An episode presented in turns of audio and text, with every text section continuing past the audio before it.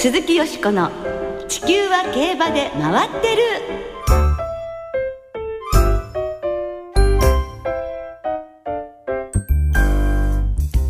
皆様こんばんは。お元気でいらっしゃいますか？鈴木よしこです。地球は競馬で回ってる。この番組では週末の重賞レースの展望や競馬界のさまざまな情報をたっぷりお届けしてまいります。最後までよろしくお付き合いください。今日ご一緒してくださるのは大関俊アナウンサーです。こんばんは大関です。よろしくお願いします。よろしくお願いいたします。今日はねあのまず訃報からお伝えしなければなりません。ターフの魔術師と歌われ騎手として活躍。調教師としても G1 ホースを送り出した竹邦彦さんがお亡くなりになりました77歳でした。はい直近時代にはロングエースのダービー竹ホープの菊花賞など制されまして息子の竹豊騎手竹幸四郎騎手がそれぞれ大活躍されていますけれどもね。そうですね。あの豊騎手にしても幸四郎騎手にしてもレース特に G1 などですと必ずあの競馬場の検量室前の目立たないところでご覧になっていてあのまあ豊か騎手がお勝ちになった時も「あ勝ったか」って言ってねいうふうにあのいつもこうあの息子さんたちを応援してらっしゃいましたよね。うん、でも豊と同じ馬に乗ってたら俺の方が勝ってたっていつも。おっしゃってるぐらいなんかすごくその息子さんに対してもねこうライバル視持ってらっしゃるところが、ね、いつもなんか可愛らしいなって思ってたんですけれどもあのとっても寂しいし残念ですね、はい、心よりご冥福をお祈り申し上げますさて今月27日、28日に札幌競馬場で行われるワールドオールスタージョッキーズの出場機種が9日に JRA から発表されました。出場機種は JRA の川田騎手、戸崎騎手、ルメール騎手、デムーロ騎手、内田博之騎手、海老名騎手に加え、選考委員会において顕著な活躍を認められた騎手として選ばれました、武豊騎手、そして地方からは高知の長森騎手が出場することになりました。海外からはフランスのクリスチャン・デムーロ騎手、アメリカのビスビクター・エスピノーザ騎手、香港のジョアン・モレイラ騎手、イギリスのジェームズ・スペンサー騎手、オーストラリアのクレイグ・ウィリアムズ騎手、カナダの女性ジョッキーエヴァ・ジェーン・ウィルソン騎手、合計14名です。はい今年も女性ジョッキーも参戦して本当に楽しみですね、はい。世界の名手が札幌に集結するワールドオールスタージョッキーズ。今年も熱戦を期待いたしましょう。鈴木よしこの地球は競馬で回ってる。この番組は JRA 日本中央競馬会の提供でお送りします。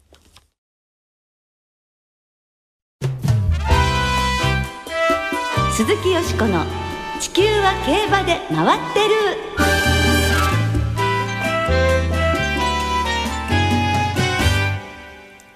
古谷武彦さんによる新種母馬診断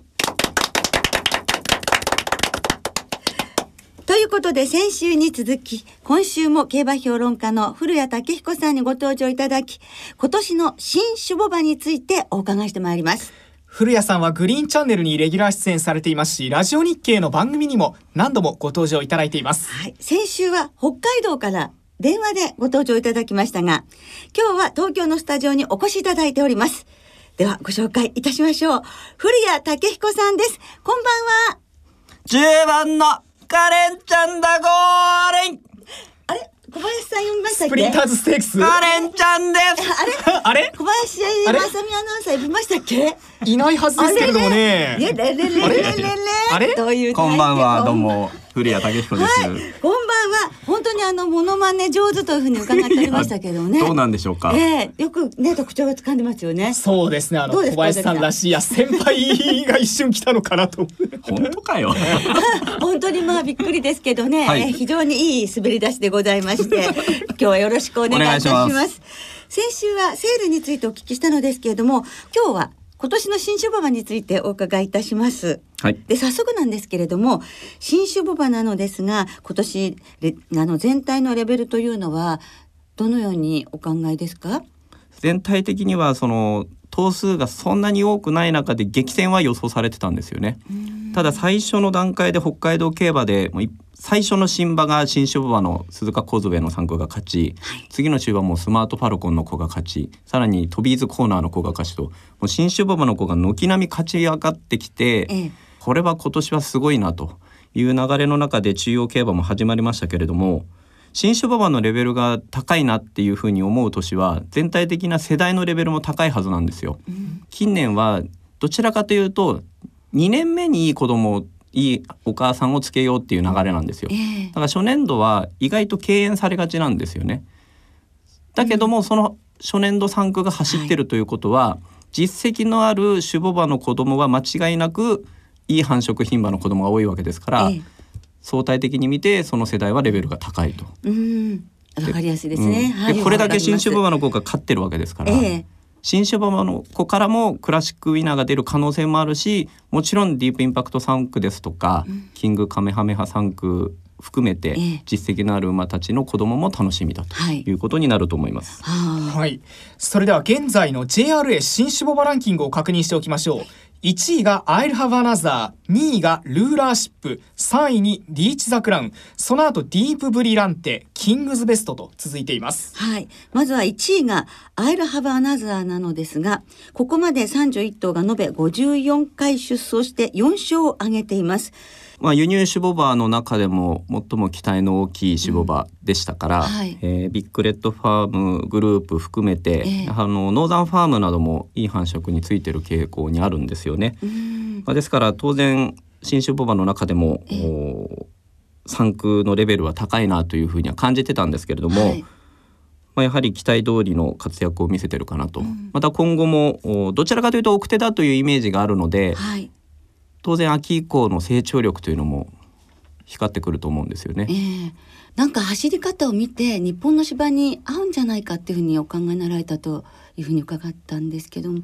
切れる足っていうのはちょっと使いづらいところはあるかもしれませんけれども、先行してしぶといというタイプですから、まあ、ダービーはねあの瞬発力を求められる競馬というよりはどちらかというとサバイバルバトルという表現をよく岡田さんはされるんですけれども、早く仕掛けて持たせる、そういったレースにはアイルハバーナザーは合ってるような気はするんですよね。はいそして2位がルーラーシップで、このルーラーシップ3区は16頭が延べ22回出走して、こちらも4勝です。はい、まあ、あのこの年はキングカメハメハがちょっと種付けを途中で中止にするということもあってそのキングカメハメハの後継種馬としてやっぱり一番期待の大きいこのルーラーシップに流れてった感じだったんですよね。ええですから3区頭数も非常に多いし、えーセレクトセールのその初年度3区が出た時に唯一1億円超えたのがルーラーシップ新種馬ではですよね。ええまあ、そういったところからもそのルーラーシップへの期待というのは、まあ、車体がグループ含めて大きいわけですが、ええまあ、その期待通りに走っていると。はいやっぱりこのルーラーシップの一番の特徴はサンデーサイレンスの血が全く入ってないってことなんですよね。ですね。ですからサンデーサイレンス系牝馬にもう軒並みつけることができるという点から、ええもう期待の大きい繁殖牝馬にルーラーシップがいってるという傾向もありますので、ええ。いや先々本当楽しみですね。はい。そして3位のリーチ・ザ・クラウンなのですが10頭が延べ16回出走して新種馬場では最多の5勝を挙げています。先日リーチ・ザ・クラウンの権利の半分を社大スタリオンステーションが取得したという報道も流れましたね。そうですね。あの報道が流れた翌日に吉田照也さんにもお話聞いたんですけども、ええ。やっぱりその頭数が少なくまた繁殖の質も決して高くない状況の中でこれだけ走っているというのはすごい種馬場だとはい。いう話はされてました。ですから当然社大スタリオンステーションに移動して、ええ。ー来年の種付けはもっといい繁殖集まるでしょうからねもともといい血統ですしね。そうですね。そしてまたスペシャルウィークのねそうなんですよ。後継っていうことでも、はい。ということもあるんでしょうか？そこも大きいところだと思います。スペシャルウィーク3区はね、どちらかというと牝馬の方が走ってる傾向もありましたので、ええ。後継種馬場がそんなにないんですよね。うん。最近はブラックタイドですとか、ええ。あるいはローエングリーンとか、はい。G1 勝ち馬ではない種馬の子から G1 ホースが出ている、しかもクラシックを勝っているという点からも、リーチ・ザ・クラウンはその素質はもちろんあった馬ですからね、はいちょっと楽しみですよね。はい、JRA の新種ボバランキング1位から3位の種ボバについて伺ってきたんですがそれ以外で古谷さん注目の新種ボバとなりますとどのあたりでしょはい、あのスマートファルコンはあーと地方競馬では1位なんですよ。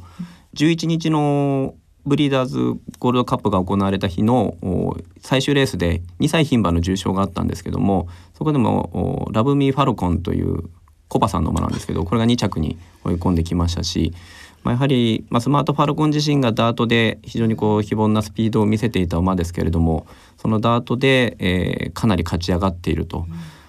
まあ、ただあの育成上に話聞くと芝も行けそうな軽い走りはするんだということは言ってる人が多いんですよ。ですから今後スマートファルコン3区が中央でどんどんデビューしてくる時に意外と芝でもやれるんだぞというのは覚えておいた方がいいかもしれませんね。ですから成績を上げてくる可能性は高い一等だと思います。うんあぜひ皆さん覚えておいていただきたいと思いますね。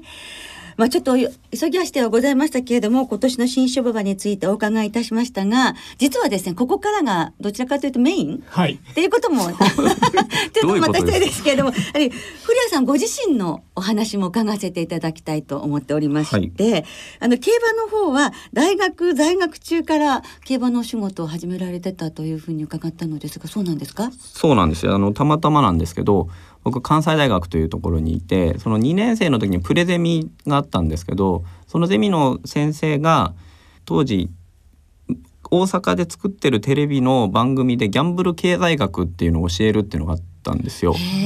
ただうちの先生確かギャンブル嫌いじゃなかったかなって思ったんですけどそれなんであれ仕事を受けたんですかって聞いたら「いや俺ギャンブル知らんからある人通じてその競馬の話とか聞いたんだ」と。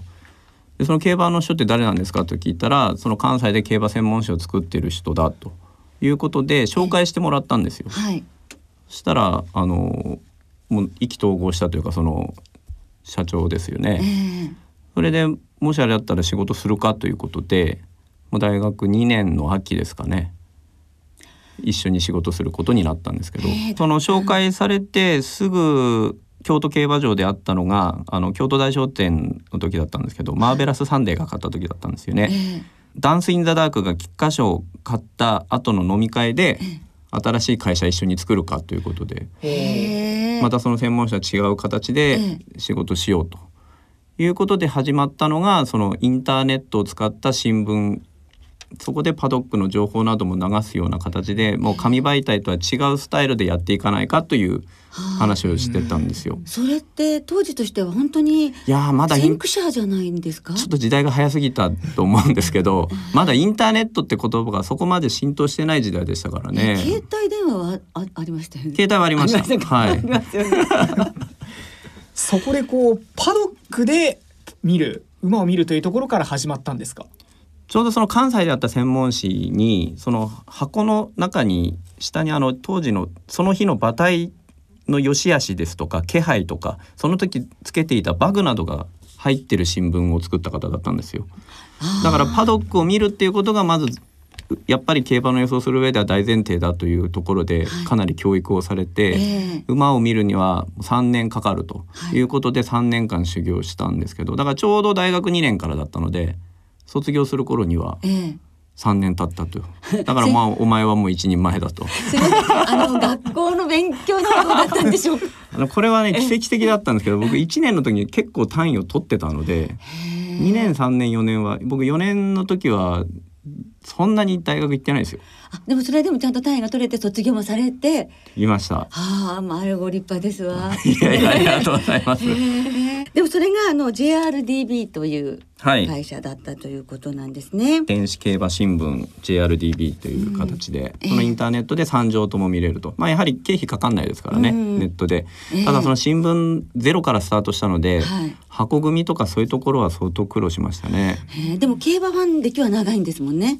競馬ファン歴はもうそうですね4歳5歳になる年ですよね。からだから36年。であじゃあお父様の、えー影響です影ねうちの父は谷のハローモアぐらいから見てますので。ああそうですか、はい。でもこんなすごい英才教育と言ってももしもしかしたらいいのかもしれませんが まあ大学3年間でね馬をきっちり見る勉強もされて、はい。いよいよ専門家になられたということなんですね。でどんなお仕事にこれまで携われてこられました？まあ、最初はやはり雑誌でバグの話とかを書いたりあとは馬体診断みたいなことを書いたりしてたんですけどその流れの中で北海道競馬が2001年からパドック解説を始めるとでその人間が少ないので、えー誰か探している時にちょうど僕北海道競馬の取材に行ったんですよ。えーそしたら面白い馬の見方しますねということでちょっと岡田茂之さんとか社大ファームの調教師人の斉藤さん東さんなどが最初のメンバーに入ってたんですけどそのプラスでやりますかって言われたんですよ。へでいきなりそんなとこでやれるのかなと思ったんですけど。いやいやいわゆるね本当そうそうたるメンバーですよね。そうなんですよ。馬産地のね。はい。はい、でまあお引き受けして、ええええ。まあ、札幌の時は皆さん当然来れるんですけど、はい。旭川に移った途端に遠いということでみんなちょっと面倒くさい。それで古谷君いるじゃないかと。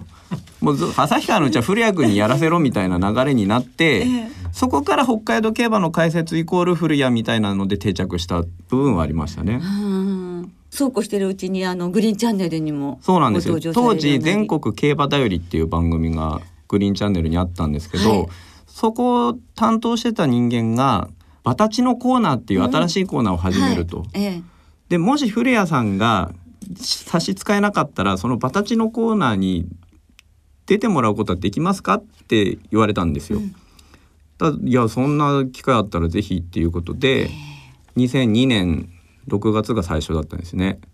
えやっぱり評判が良かったんでしょうね、どんどんどんどんとこう広がっていかれてもちろんラジオ日経の解説にも。はい、でもね今本当にあの大変なご活躍なんですけれど今後はねどんなお仕事をされたいと思いますか？あるいは競馬で馬でこんなことしたいというような夢がおありでしたらお聞かせいただけますか？そうですね。まあ昔で考えたら考えられないことが今起きてますよね。地方競馬の馬券をパッドで買えるですとか、はい。海外のレースがね日本でも買えるようになると。その時代の流れの中でやっぱりその地方競馬で僕は育ってる感じもありますから地方競馬のスターホースがやっぱりコスモバルクでちょっと止まってる部分ありますからコスモバルクに次ぐ存在というのをなんとか北海道競馬初で出てくれないかなと、まあ、その馬たちがね、海外に飛び立つようなことがあれば、ええ。僕あの海外行かないって決めてたんですけど、はい。とうとうこの収録の日にええ。パスポートを申請しましたので、ええ。いよいよ海外へ。海外にも行ってみようかなと。はいうふうに思ってます。ええ。あとはあのーなんか私のモノマネをしていただけると。ついにその日が来たかと伺ったんですが。大関俊のモノマネっていうのはええ。人に伝わらないんですよ。これが。あどうしてでしょう？まだ知名度がないんですかね。ね今頑張ってるね。頑張ってるところはい。で。で、これあの必然的に中野ライターアナウンサーができると、はい。大関俊もできるというあ。仕組みになってるんですよ。はい。じゃあお願いします。それでその、はい中野ライターと大関俊のゴールシーンのちょっとした違いと。はい。まず中野ライター、はい。並んでゴールイン。うん。大関俊。並んでゴールイン。あ自分で若いからこそ上がっていくんですよ。あ聞いて気がついた。確かにそして中野ライターさんはぐっと。こうキレがいいんですーよね。あーすごいすごいわかりますわかります。か、はい、ええ。そして大関俊の障害はい。ジャンプしました。ジャンプしました。飛ぶところでテンション上がるんです。そうです。すごい。どうやってそれ特徴をあれするんいいやもともと中野ライターさんのモノマネがもう長いんですえよ、え。まあコロッケさんとかがねテレビとかでよく言うんですけどある人ができればその音程を変えれば誰かのモノマネもできるみたいな、ええ。やっぱ中野ライターを多分支持してたんだと思うんですけど、ええ。中野ライターに本当に実況が似てるんですよ。あーやっぱり参考に。そうですね、あの中野さんが関西にいた頃にいろいろこう実況デビュー前でいろいろ教えていただいたということがあええったので、ええ。すごいですね。もう芸ですよね。そうですね。本当にもう。他にはどんな方ですか？解説でおなじみの競馬ブック松本健二さんとかですね。いや田辺騎手がやおら外に出すとですねいや首を使った素晴らしいフットワークで差し切ったんですよね。すごい。あこやおらとか。松本健二さんがよく使われるフレーズで。いやラジオ日経賞と聞くとねなんとか当てたいとは思うんですが私の本命は2回しか勝ったことがないんですよ それも本当におっしゃったんですか？言ってたんですよ。私の対抗がね5回勝ってるんで対抗の馬から勝った方がいいんじゃないですかね。すごいです。すごい。なんかお出しになったらねねど どこで CD モノマネセレクション？ええちょっとね貯めたって。いやいやどうなんですか？ねそれも一つ夢に加えていただきたいと。いや思います。細かすぎて伝わらないモノマネには出たいですね。でもねファンの方には大いに受けると思いますけどね。本当ですかね？いやいや。ーまだまだ聞きたいところであるんですが、はい。残念ながらお時間が来てしまいました、はい。一言ねあの北海道競馬所属馬のコスモス賞一頭挙げていただけますか？はいバンドンザラン今回は距離が伸びて二度目の芝前回よりも攻め馬強くしてるので期待してみてください、はい、ぜひ参考になさっていただきたいと思います。えー非常にね、あのためになるお話から面白い話まで、本当にどうもありがとうございました。はいしたまたぜひいらしてくださいね。はいありがとうございますありがとうございました。古谷武彦さんでした。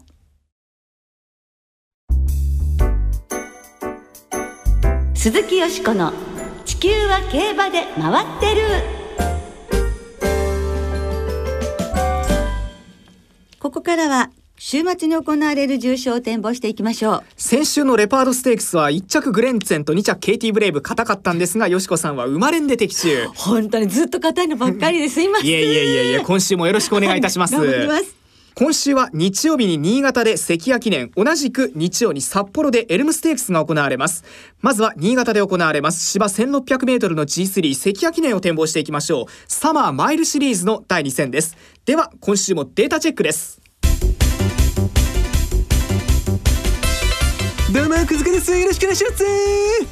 自分なんかほんと生意気なんですけれどデータ派に捧げる曲を作ってきました。聞いてください。過去10年の一番人気の副勝率は 70%3 連単の平均配当は10万円。本命党は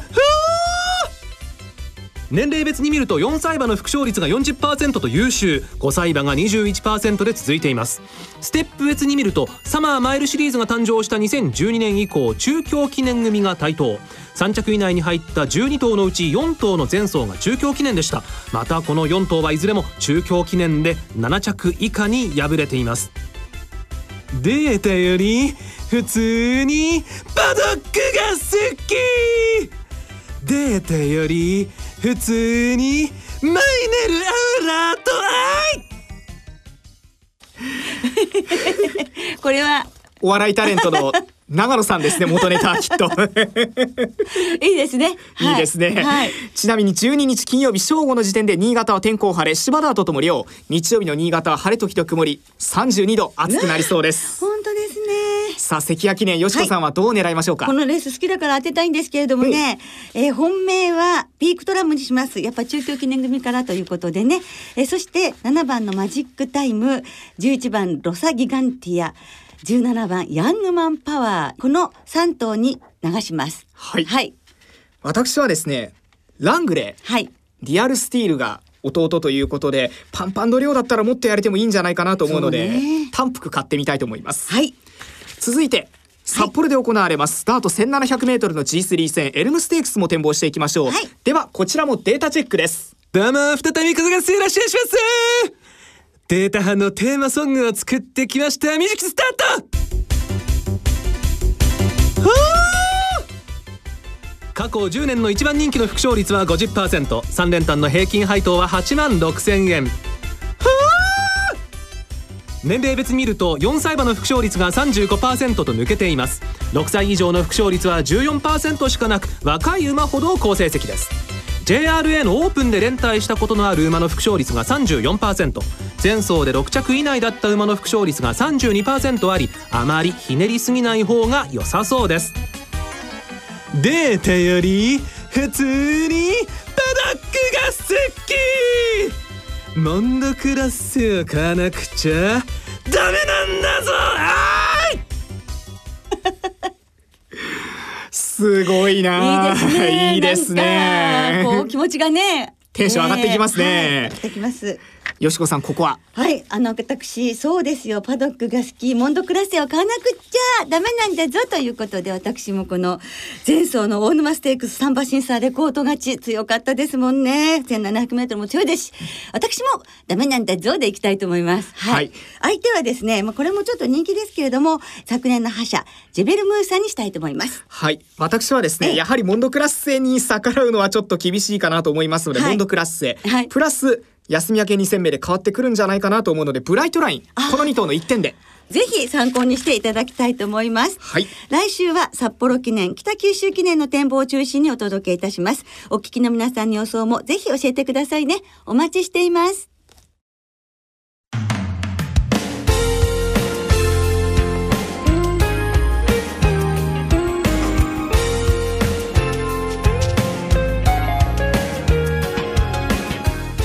もそろそろお別れの時間となりました。今週末は新潟小倉そして札幌の3場開催です日曜日関谷記念当日の新潟競馬場は俳優の山本裕介さんが来場トークショーを行います。そして同じく日曜日エルムステークス当日の札幌競馬場にはお笑いタレント長野さんが来場しレース検討会。最終レースの後にはトークショーも行われます。さっきねデータも言ってくださったけど。はい。ねあのテンションが。ね本当だ札幌競馬場楽しみですね。では皆様暑いですが週末の競馬存分にお楽しみください。お相手は鈴木よしこと。大関俊でした。また来週元気にお耳にかかりましょう鈴木よしこの地球は競馬で回ってるこの番組は JRA 日本中央競馬会の提供でお送りしました。